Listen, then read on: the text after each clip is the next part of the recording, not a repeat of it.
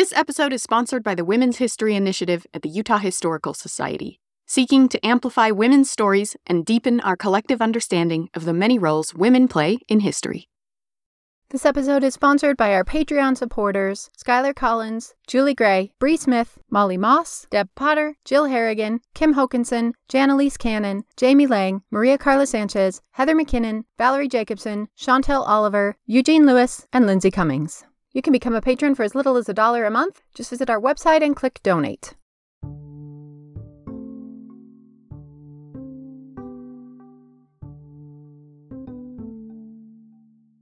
Hi, Katie. Hi, Olivia. You are, as I know, the parent of a tween. yes. Yes, I've got a full fledged tween on my hands, that's for sure. He's 11 going on 17. and as a parent of three teenagers or former teenagers myself, that is a very interesting experience on several levels. Parenting makes you revisit it all with such interest. yes, it, it, I wonder oh. what was oh. actually going on when I thought that's what Yeah. was going on. Yeah. and Yeah, exactly. I feel like I was the trouble teenager of our parents' lives. I was the vexing one. I was quoted Shakespeare. That's how vexing I was. How sharper than sharper a than a serpent's tooth. serpent's tooth. Ooh, I got to pull that one out. Yeah. I have not been utilizing my literary Nope. training, clearly. And I think throughout history, there have been some time honored traditions in both being and parenting teenagers that continue to crop up over and over again. Hmm. Such as For example, let's zoom in on one particular teenager. She is 17 years old. She has been arguing a lot with her parents. Her father and stepmother have a long list of grievances, or as they would call them, concerns. Primary among those concerns is that she has recently started smoking. Oh my. And not just smoking, but smoking in public, scandalizing the neighborhood, reflecting poorly on her father's career. They have been fighting about it for months.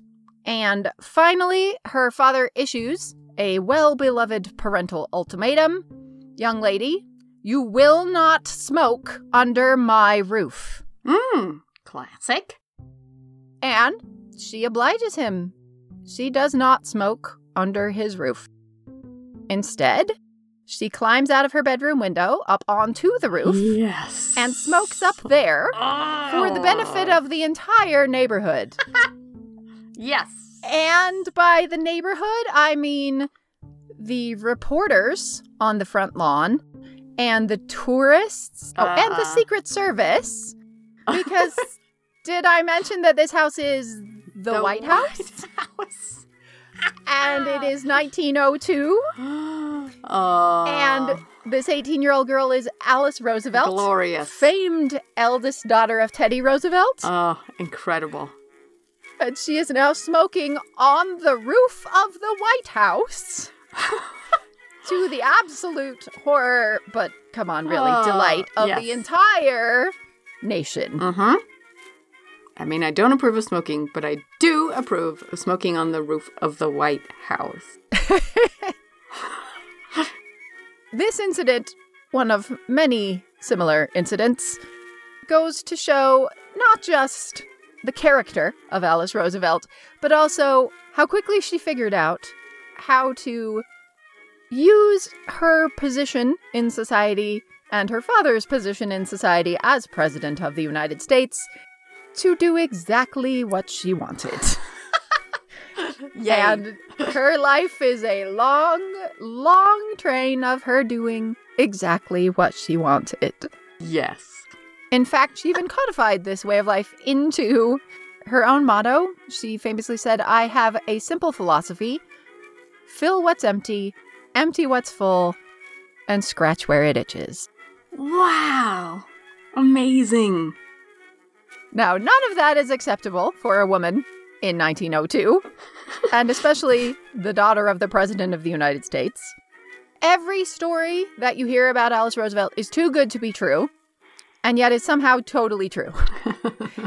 I first found out about her maybe 10 years ago. I saw a meme about her somewhere, I think. This is Alice Roosevelt, daughter of Teddy Roosevelt.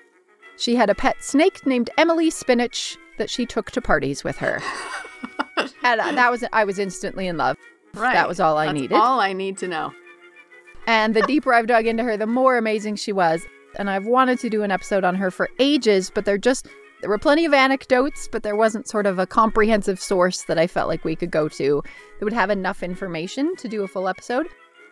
Until Ba-ba-ba-ba. a brand new book just came out last month, White House Wild Child by Shelley Fraser Mickle. Mickle. Mickle, I know, spelled in a much more reasonable way than, Oh. than my bizarre spelling.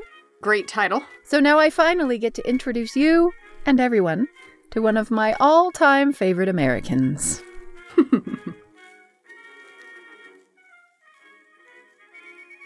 I'm Olivia Meikle, And I'm Katie Nelson. and this is What's Her Name? Fascinating women you've never heard of. I'm Shelley Fraser Mickle, and I grew up in Arkansas, and I've been writing books for 50 years. I was writing novels for a very long time, and today, to publish a novel, you have to be cool. And if I was ever cool, it has rubbed off. So, in the last five or six years, I switched to writing nonfiction. Shelley Fraser Mickle is the author of more than a dozen books. Her books have won all kinds of awards New York Times notable books, Library Association awards. And this book dives into aspects of Alice past the antics and the stories to the why, Of what she's doing. Mm, Fun. and it is an absolute delight.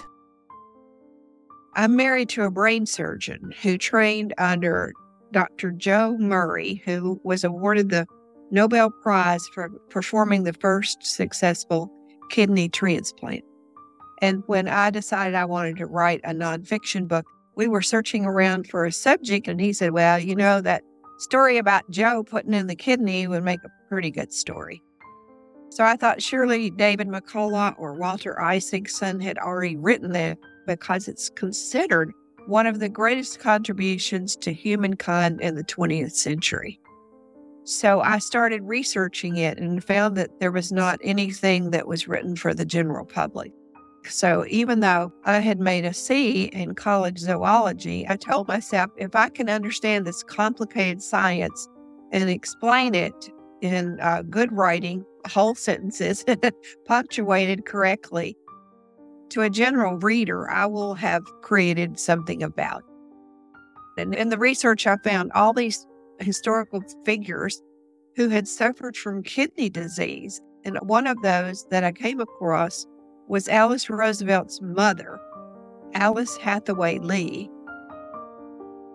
We are going to start, as is traditional, with Alice's birth. She was born on February 12th, 1884. Her father was off getting bills passed in the New York State Assembly. Her mother, Alice Hathaway Lee Roosevelt, was finally about to give birth after a very long awaited pregnancy. Teddy gets a telegram alerting him to the birth of his daughter. He is over the moon, he's passing out cigars, he's bragging, bragging, bragging. But he doesn't head home immediately. He wants to hurry and get these last few bills passed.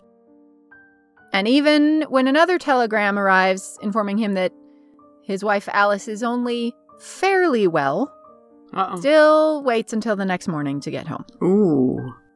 He will regret that bitterly for the rest of his life because Alice Hathaway Lee was diagnosed with Bright's disease, which is a form of kidney disease, when she entered labor with Alice at that late point.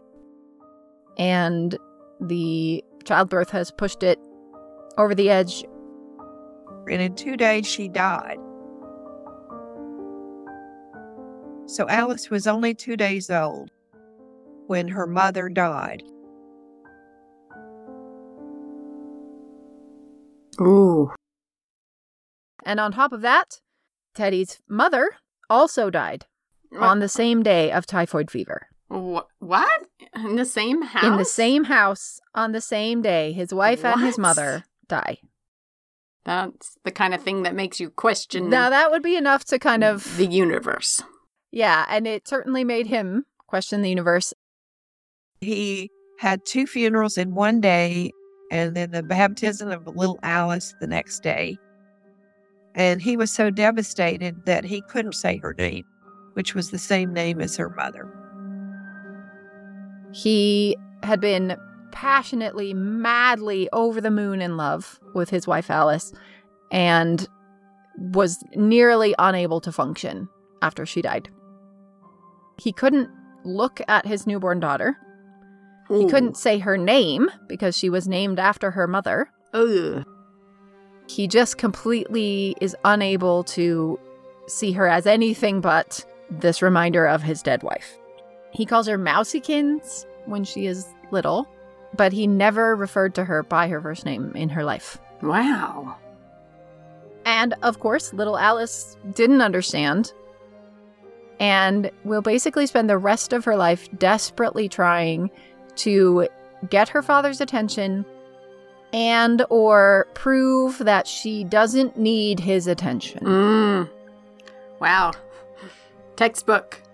Yeah, I, there's you know, there's so many of these stories where I just so desperately wish I could go back in time with a really good therapist. can I just can I just give you 3 sessions? But the fallout of all of this is that Alice is essentially raised by her aunt, Teddy Roosevelt's sister, Anna Roosevelt, who was known as Bammy. And I guess presumably because this is Gilded Age America and they're extremely wealthy, she's raised by nannies and such like.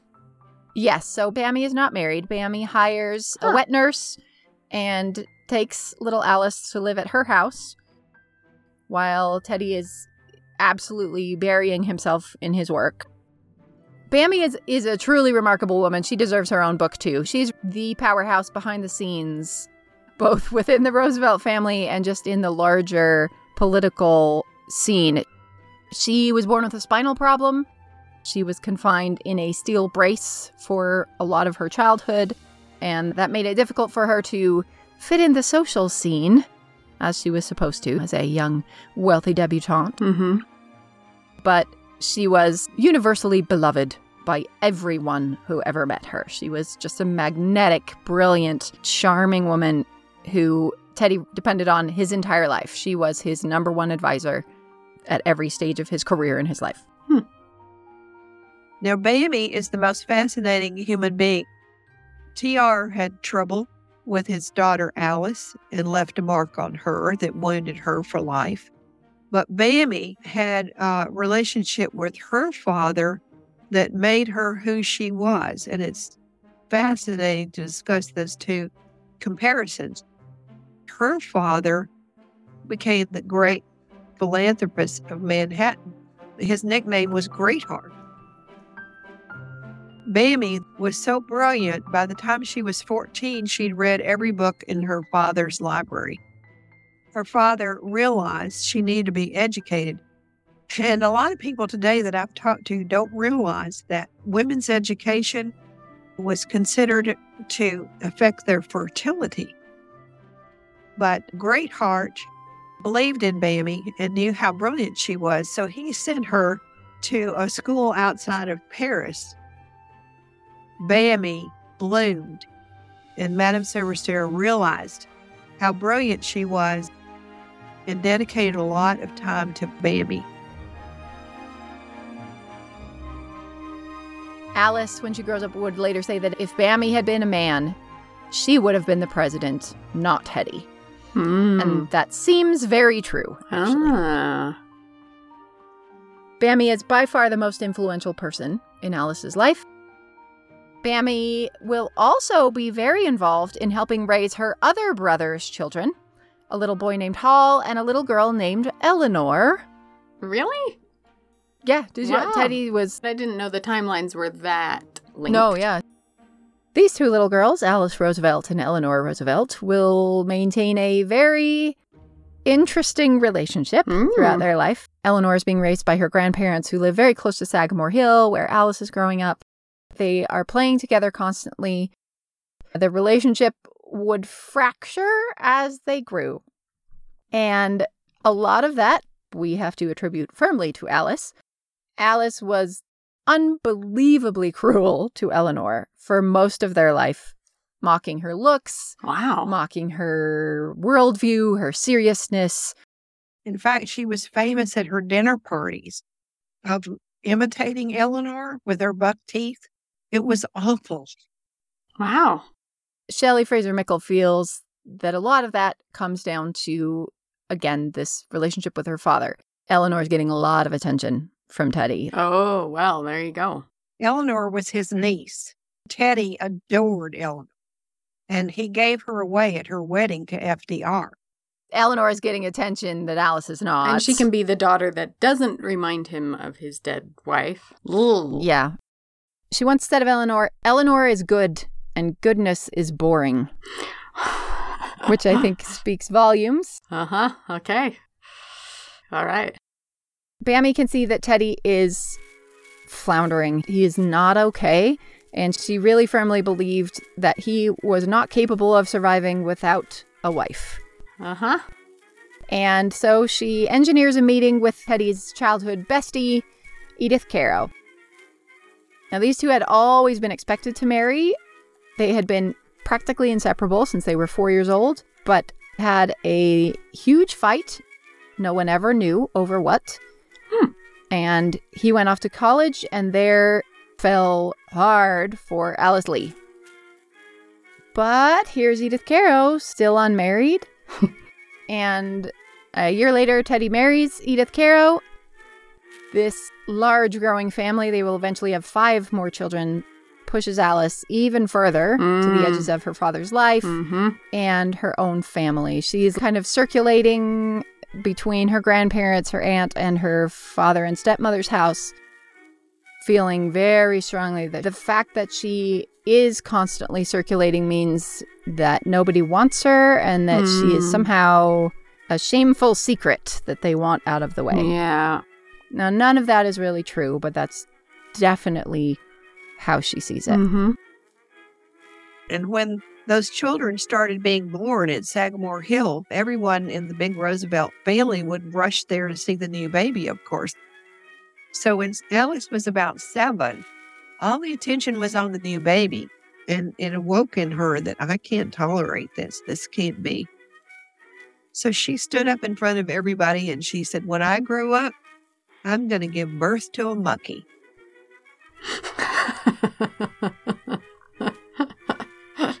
Brilliant. Brilliant.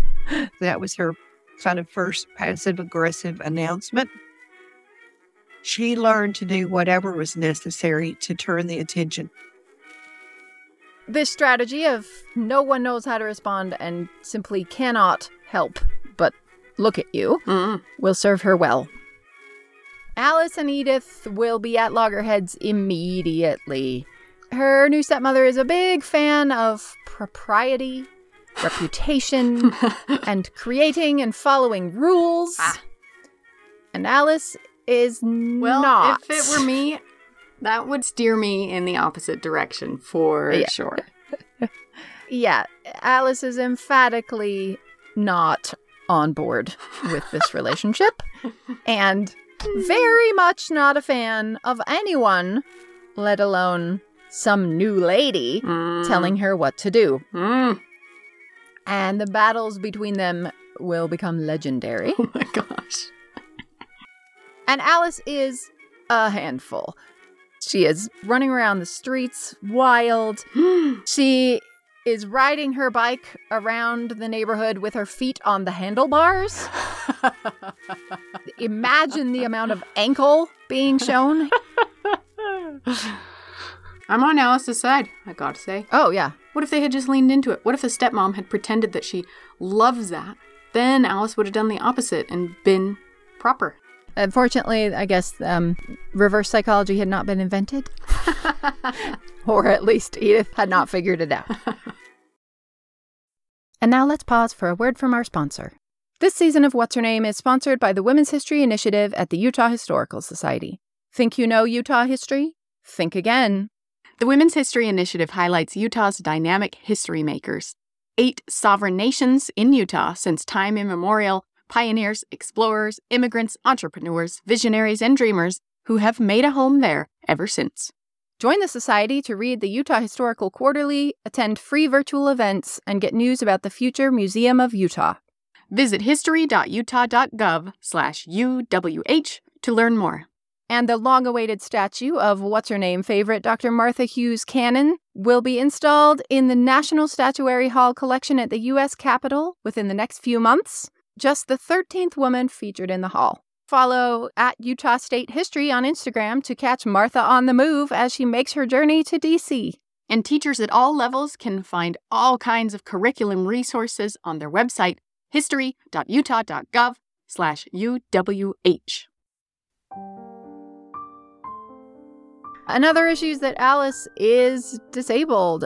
She is in leg braces. Oh. Her feet, something is wrong with maybe the tendons or the cartilage but she can't run very fast. She falls a lot. She's not very coordinated, and she is unable to succeed at the very physical Uh-huh. games that her father loves. Aw. And he lives his life very much in a if this frightens you, then you must go do it and conquer it. Mm.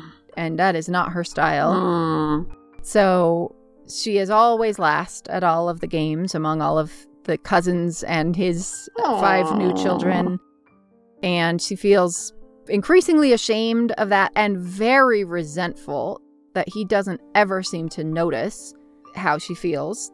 That this is embarrassing to her when she is constantly the last one. He just seems totally oblivious to it. But she is living a pretty happy life at Bammy's house, and Well, it's nice that Bammy is also in braces and physically limited in that way. So she's got a yes, role model. yeah, Bammy definitely understood, and Oh. she absolutely sees Bammy as a model for how to be a woman Hmm. that still gets to do what she wants. Yeah. Bammy is, is raising Alice, but she is, yes, she's fully independent. Mhm. She doesn't have a husband. She runs her household the way she wants. She very much revolves her life around her family, around Teddy, around her other brother's children, Mhm. but she has a degree of independence. She's feisty Mhm. and brilliant. She's politically active, a, a totally different model of womanhood than she is getting in, say, her stepmother or in her friends' mothers. And then William McKinley is assassinated, Oh, and Teddy Roosevelt is president. bam. Overnight, instantly. Teddy picks up Alice at Bammy's and they ride the train together into Washington, D.C. to attend his inauguration. So I want to paint, since I'm a novelist, her arrival in Washington, D.C. He was moving into the White House quickly, and he picked up Alice at her aunt's house, and they rode the train into Washington, D.C. So here is Alice getting off the train. She was 17 years old. She was gorgeous. She was pathologically shy. She didn't want to ever speak she was wearing a wine colored dress and she had a bouquet of violets in her waistband. So when she stepped off the train, those violets nodded and swayed as she walked, and people could not take their eye off of her. She was so gorgeous and sexual when she was not supposed to own that or try to be that way. She is beautifully turned out, right? She is a very wealthy young woman, and she is in her full sort of Gibson girl, full Edwardian gown, tiny little waist, corset, big poofy hair, Hmm. peak of fashion. She was stunningly beautiful, hates to speak in public, Hmm. but loves to be the center of attention. If she Oh. doesn't have to talk, but everyone's looking at her, that is her happy place. Wow, that's interesting. And the press loses their mind. They are absolutely in love with this girl, Hmm. and she is absolutely in love with them. She kind of reminds me of Annie Londonderry too. figuring out that Yes, very press much. attention is what feeds her soul. Yeah. And and I think I mean this is one of my soapboxes, but we talk about like even the phrase attention seeking Mm-hmm. is inherently negative. If you call someone attention seeking, that is not a compliment. Mm-hmm. But attention seeking, in my opinion, is value neutral. It can be used for good or evil, and there's nothing inherently wrong with wanting attention. Mm. It's fine to want attention Hmm. as long as you can navigate not stomping all over everyone else's attention Mm. or using it for nefarious purposes. Mm-hmm. And as she steps off this train, she has suddenly discovered her drug of choice. Ah. So all those flashbulbs started going off. And within a month's time, she became the most photographed woman in the world. Wow. She is a sensation. It is impossible to overstate how much of a sensation she was. Shelley Fraser Mickle says she's a combination of Princess Di and Jackie Kennedy and Taylor Swift and Gloria Steinem. Hmm. She is the Hmm. ultimate influencer. She is a fashion icon. She is a political pot stirrer. She is a teen idol Hmm. all in one. Her eyes were a particular shade of blue. They quickly became known as Alice Blue. Hmm. And that color, Alice Blue, sparked a massive fashion trend. And next year, everyone had an Alice Blue dress. It was the color. Wow. She had a gaggle of teenage girls following her around every time she left the house. Young women used to circle Alice when she went out on the street and clap and applaud and celebrate who she was. They would literally surround her on the sidewalks and just cheer. Three cheers for Alice Roosevelt. Three cheers for Alice Roosevelt. And she just really didn't know what happened to her, but she got caught up in it because she could use it to attract and compete with her father. She could always generate more newspaper print than he could, even when he was president. And he was considered the most popular man in America. And she loved that, of course. It's a kind of revenge. Teddy Yeah. was also very much a fan of attention. Alice famously quipped about him that Teddy Roosevelt had to be the bride at every wedding and the corpse at every funeral. and she is very much cut from that same cloth. Hmm. But now she gets to turn the tables. Wow. It's his presidential inauguration, but she is the one on the front page. and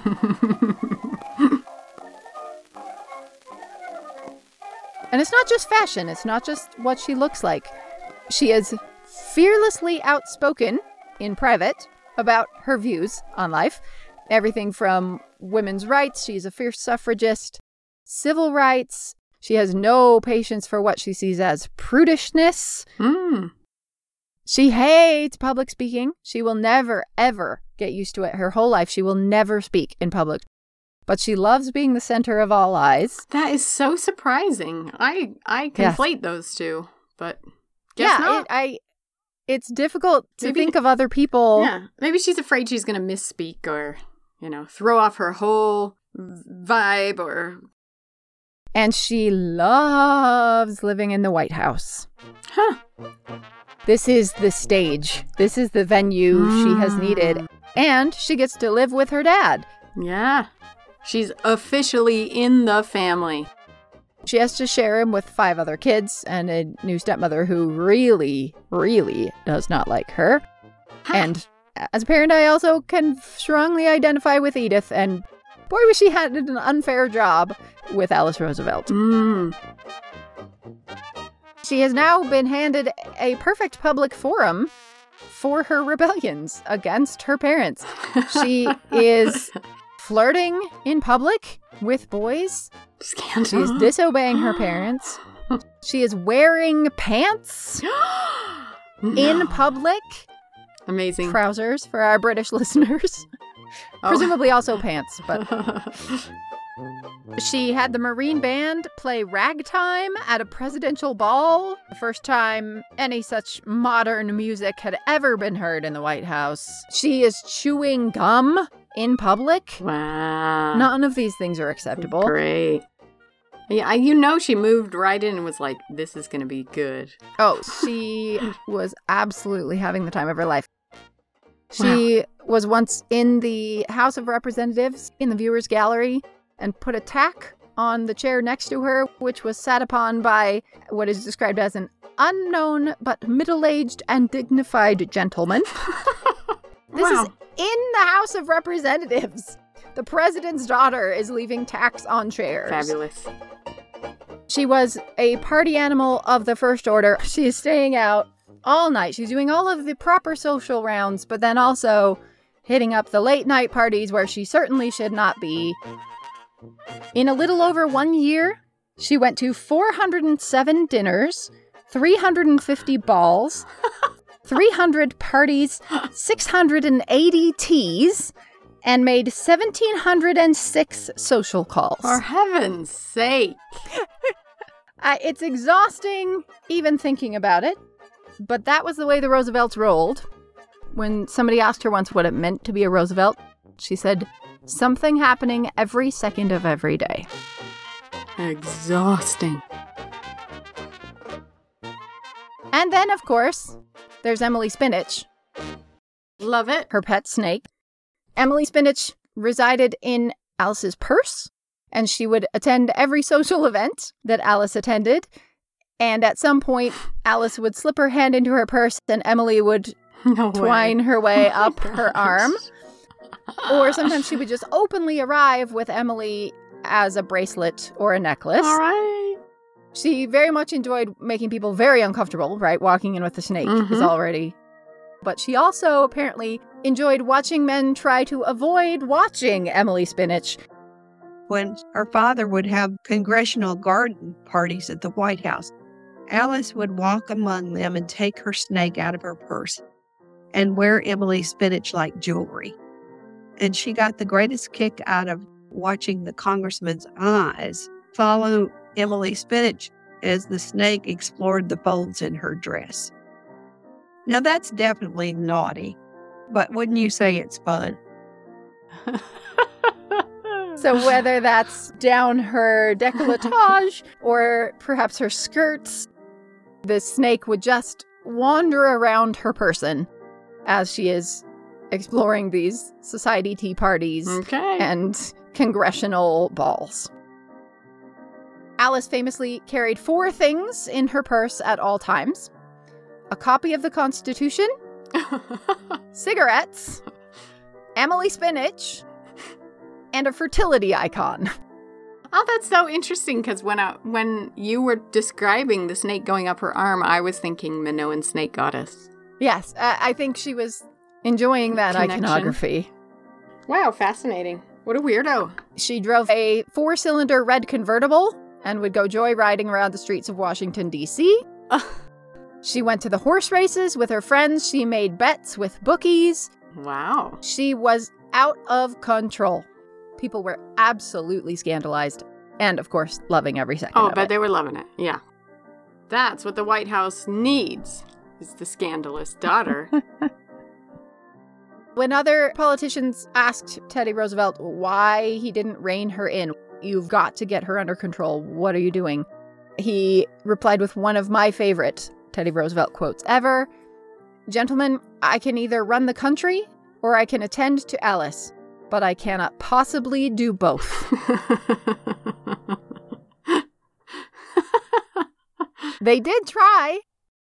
Teddy and Edith threatened to send her to boarding school in New York after one too many scandals. hmm And she absolutely refused to leave her room. She was sobbing uncontrollably for days and days and days. They had packed her things. She was about to go. And she finally said, If you make me do this, if you make me go to boarding school, I swear I will shame you. Oh. I will do something so Oh. disgraceful, it will destroy Oh, your career. Fascinating. Ooh, what a power move. Yeah, and it worked. They relented. Wow. But it's not just hijinks. Alice Roosevelt is a woman who stands on her principles, and she is a very loud and influential women's rights activist, suffragist. She makes her opinions very clear. There's a famous story. Her chauffeur, who was a black man, was driving her to an event, and someone felt that he had cut them off and got out of their cars and started yelling at her driver. One of them finally yelled, What do you think you're doing, you? and used some racial epithets. Mm-hmm. These men have no idea who's in the car until Alice sticks her head out the window and shouts, He's driving me to my destination, you white SOB. and then got out of the car, and her driver had to physically restrain her from beating up these adult men yeah. who had called her driver the N word. Fabulous. When her father kept his campaign promise not to run for a third term, and her family has to leave the White House, Alice was absolutely livid. Hmm. She did not want to leave the White House and was furious that this was happening. And so when it came time for them to move, she created a voodoo doll of the new First Lady, Nellie Taft, stuck it full of pins, and buried it under the front lawn. and when it was discovered several months later, she proudly admitted that it had been her and responded, And I hope it worked. Wow. wow. Now, this story I adore, and I found it so hilarious. Incredibly defiant teenage girl. And then I did the math. Alice is 24 That's what I was just when thinking. she is doing Yeah. this. this is a 24 year old woman making a voodoo doll Mhm. of her father's successor's wife. Okay. She was officially banned from the White House uh, while Taft was president. That was the first, but not the last, presidential administration to ban Alice Roosevelt from the White House. She was also banned by Woodrow Wilson's administration for making what they considered to be an unseemly joke about Wilson in the press. As far as I know, the only member of a first family to be twice banned from the White House. Now, to give Teddy credit, he did love to be the bride at every wedding, but he had learned how to decenter himself for either others' benefit or for political benefit. For example, when you have a daughter who captures every reporter in a hundred mile radius, you could maybe use that Hmm. to distract from things that you wanted the press not to notice. Oh. Such as Mhm. During the Russian Japanese War, Mhm. Teddy was very interested in brokering some kind of deal behind the scenes, but he knew he absolutely could not be seen to be getting involved in this war. Hmm. So he sent Alice on a goodwill tour through Asia, Hawaii, the Philippines, China, Japan. Mm. And so he put her on a ship in San Francisco, sent her around the world. And along with her, her boyfriend, Nick Longworth. He was on the Intelligence Committee in Congress, so good reason for him to be along. They are flirting up a storm. She is doing her thing, and every eye in the world is on Alice Roosevelt and her hijinks on board this cruise ship. She was so engaging and so charming, and such good headline value that nobody noticed that on the boat also TR had sent his Secretary of War, William Taft. So while Alice was doing all these antics like jumping in the ship's swimming pool in all of her clothes, and the press was writing about that, William Taft slipped off and met with the diplomats from Russia and China to ask them what did they want in a treaty to end this. While Alice is the decoy, nobody noticed that this is how Taft accomplished this thing. Hmm. Negotiated and brokered a peace deal on Hmm. board the same ship Brilliant. until later someone went, Wait a minute! Fascinating. You could just put her in a room and do whatever else you wanted in the corners of that room, and no one would see it. Everyone was especially paying attention to her on that trip because she and Nick Longworth announced their engagement on that trip. Mm. Well, actually, to be entirely clear, Alice Roosevelt announced their engagement and announced that he had just proposed to her. He never proposed. She just announced to the press that he had proposed. He had not. I'm just going to announce Mhm. that we're engaged and there's no way he can. What are you gonna do? And perhaps unsurprisingly, given that beginning, the marriage goes south rather quickly. The general opinion is that he was constantly cheating and that she was cheating in retaliation. That is true. What really made an irreconcilable chasm in this relationship was Nick did not support her father's third political campaign. He had not run Oh. for president, but four years later, when a split in the Republican Party came up, he had run on the Bull Moose Party. Yeah. And she was supporting her father. Nick supported his old mentor Taft, oh, interesting. One. and she never forgave him for that. Mm. And in fact, in retaliation, she appeared on stage with his political rival during her husband's campaign, and he lost. Ooh. Wow, brutal. He lost by about 105 votes. And Alice publicly joked to the press that she was definitely worth at least 100 votes. so, publicly boasting that she cost him mm-hmm. the election. Ooh. Nick was uh, alcoholic and a philanderer.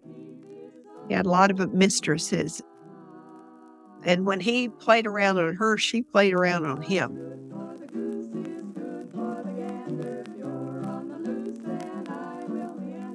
So she had a child, I can't say out of wedlock, but it was not with her husband. She has a famous and fairly public long term affair with the senator named Bill Borah from Idaho. She conceives a child by Bill Borah and even threatens to her husband to name the baby Deborah, as in Deborah wow. of Borah, Oh, just publicly I would jabbing at him. never dare to be married to her. Oh, terrifying. Yeah. Terrifying. She didn't do that. She named the baby Paulina, but throughout her early life, everyone called Paulina Aurora Borah Alice. Wow. Amazing. But now, as an adult and as the favorite scion of the Roosevelts, Alice becomes the central hub of Washington, D.C. After her father's death, she set up a kingdom in Washington. People refer to her as the Other Washington Monument, and she is the gatekeeper of DC politics. And all the politicians, when they wanted to run for office, would go to her grand house in Washington, D.C., hoping for an endorsement and praying that she would not skewer them in the newspapers. Anyone who is hoping to have any sort of a political career in any serious way has to go through Alice. Because her jabs can be absolutely deadly to a political career. I'll tell you some of the things she said about people because they're awful and witty at the same time. So she said about Calvin Coolidge that he looked like he'd been weaned on a pickle. which is so mean and so true. I know instantly what she's talking about.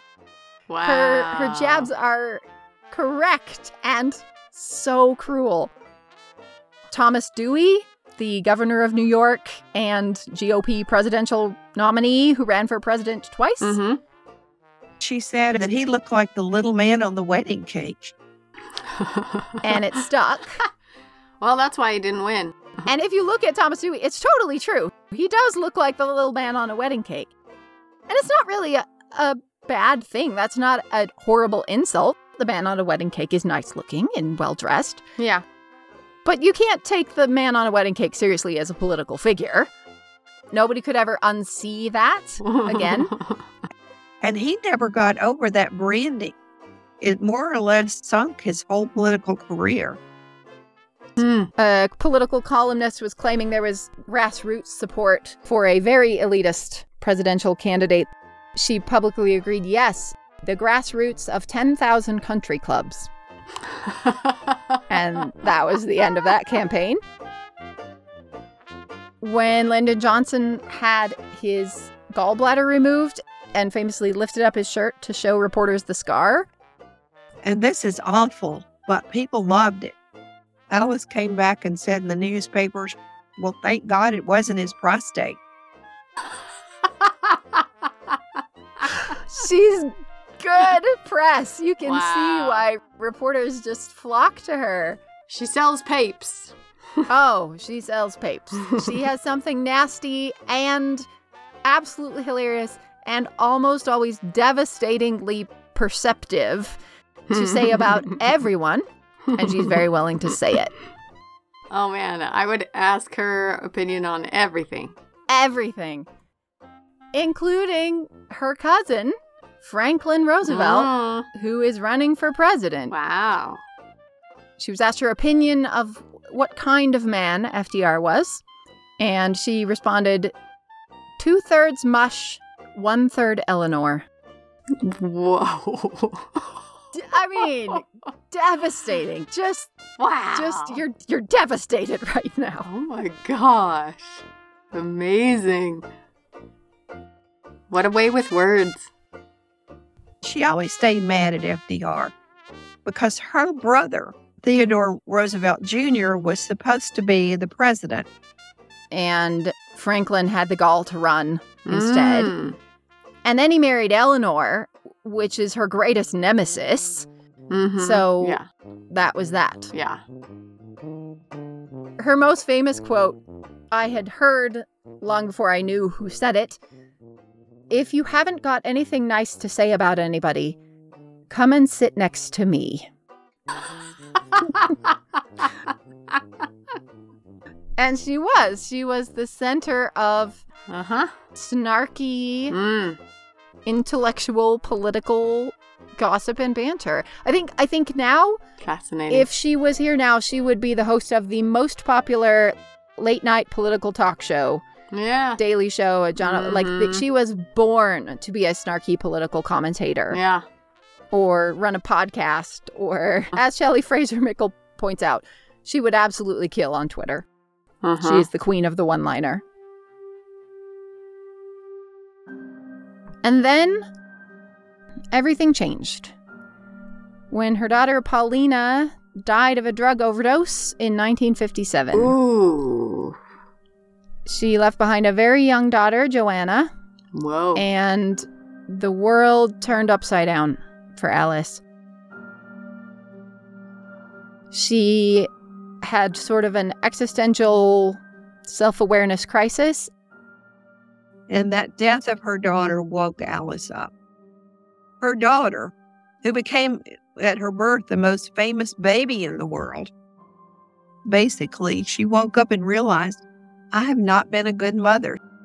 She smothered that child, and with her exhibitionist personality, she'd never let that child develop her own personality. Kept her in the public eye, but overshadowed her and smothered her. She was wounded so terribly in childhood. It was a haunted childhood.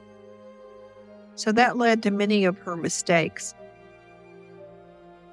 She had repeated all of the same faults that she had seen her father committing, Hmm. the bride at every wedding. And Alice cannot cope with it. She completely falls apart. She disappeared from herself and from society for about six months. So she woke up and she took her granddaughter, moved her in with her, and raised her until the day Alice died. Her granddaughter was with her when she died. And Alice did everything for that grandchild She becomes sort of the mother to Joanna that she couldn't be to Paulina. They have a extremely close and loving relationship and she does everything she can to kind of make up for what she saw as this massive failure in her life. That was when she finally realized I can't just be the play by play Mm. commentator anymore. I have to Mhm. actually engage with someone. Snark is a very strong armor, Yes. which stops anybody from getting too close. that really drew me to wanting to write this book. I'm always looking for stories where people change, not just a little bit, but completely. When she raised this grandchild with all the love and unconditional love and attention she herself wanted, she really found herself. The granddaughter does not want Alice to be seen as mean or only through her antics because she loved her and Alice was good to her. So I wanted to honor that.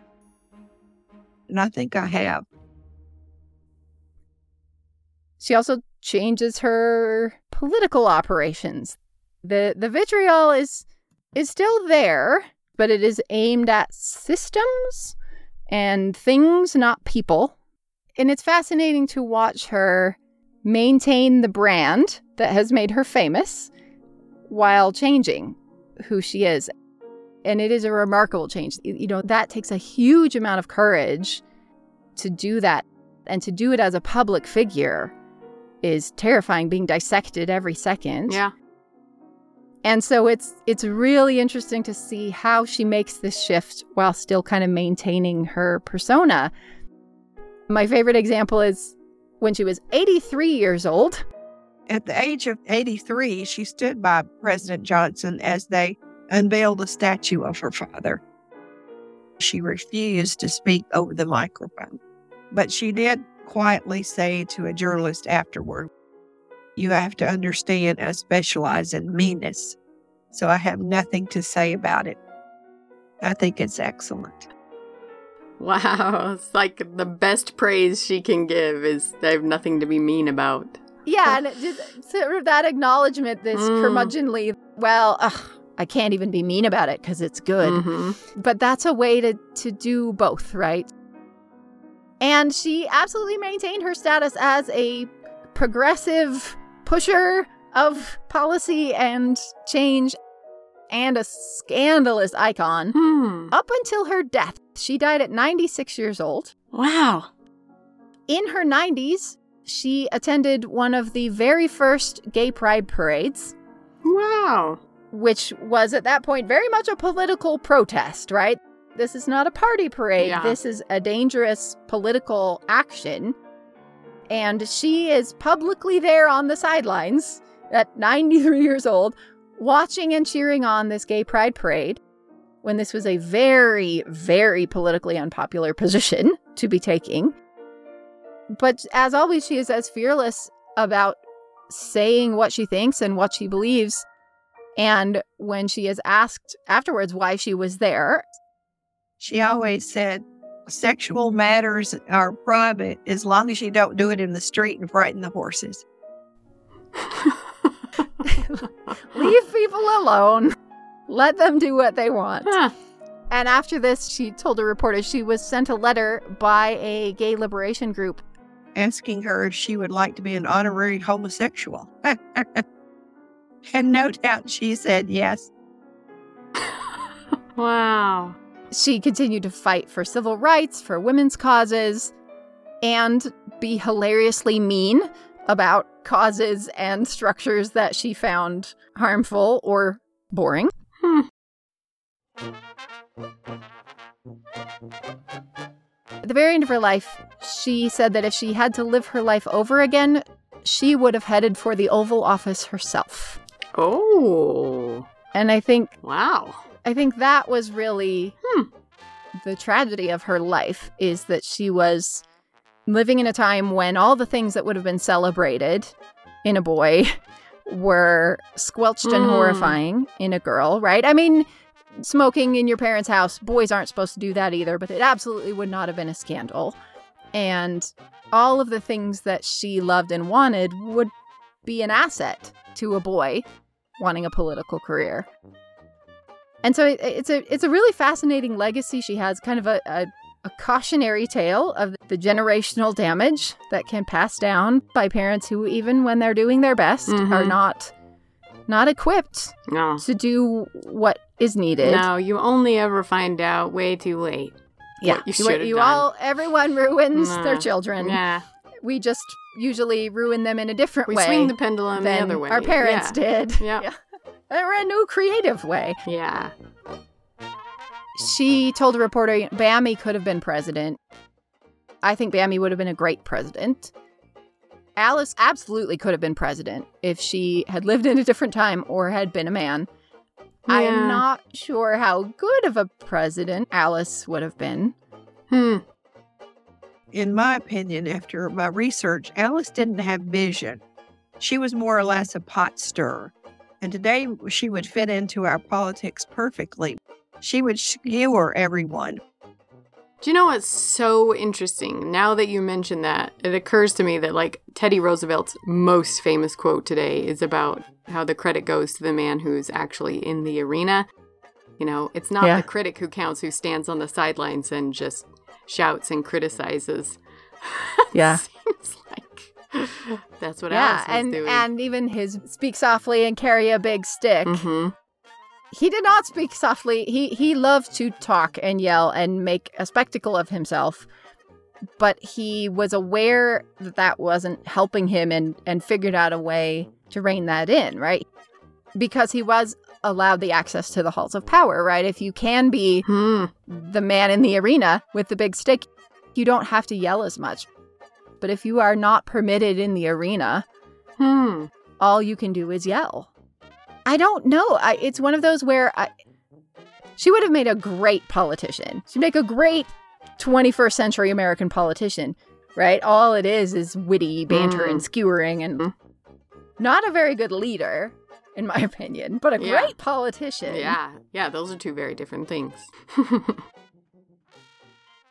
I think Alice Roosevelt is above all a fascinating, complicated woman who defies everything that we have been taught to think about this era, about this era of womanhood, of politics, of yeah. behavior. She doesn't conform to any sort of a standard. When she was 95 years old, a reporter asked Alice if she thought she would feature in history. And she thought for a few minutes and said, Maybe I'll be a footnote. I, I think she should be much more than a footnote. She is fascinating and hilarious, and just Emily Spinach alone is enough to cement her place. Mm. So I am thrilled that this book can hopefully be the sort of first launch pad toward getting her back into the story.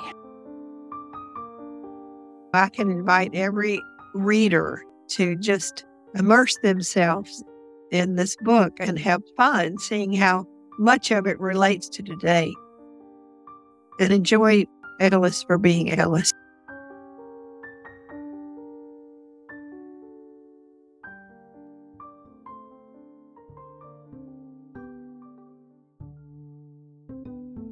Enormous thanks to Shelley Fraser Mickle. On our website at what's her name podcast.com, you can find photos, links, resources, and more, including some incredible photos of Alice Roosevelt in her amazing outfits. And if you enjoyed this episode, please leave us a review wherever you listen. It makes a huge difference in helping people find us. Music featured in this episode was provided by Amanda Setlik Wilson, the New Hot Five, Jeff Kuno, Esther Abrami, the Victor Dance Orchestra, the Melody Weavers, and Peak Duo, and the U.S. Marine Corps Band. Our interns are Kennedy Just and Katie Boucher. You can also follow us on Instagram, Blue Sky, and Facebook, where we post all kinds of great content every week. Our theme song was composed and performed by Daniel Foster Smith. What's Her Name is produced by Olivia Meikle and Katie Nelson, and this episode was edited by Look, Bumble knows you're exhausted by dating.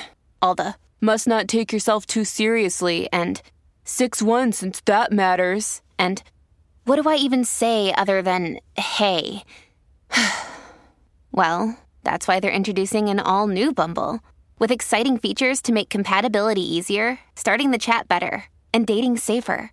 They've changed, so you don't have to. Download the new Bumble now. Olivia Meikle. Another day is here, and you're ready for it. What to wear? Check. Breakfast, lunch, and dinner? Check. Planning for what's next and how to save for it? That's where Bank of America can help. For your financial to-dos, Bank of America has experts ready to help get you closer to your goals. Get started at one of our local financial centers or 24-7 in our mobile banking app. Find a location near you at bankofamerica.com slash talk to us. What would you like the power to do? Mobile banking requires downloading the app and is only available for select devices. Message and data rates may apply. Bank of America and a member FDIC.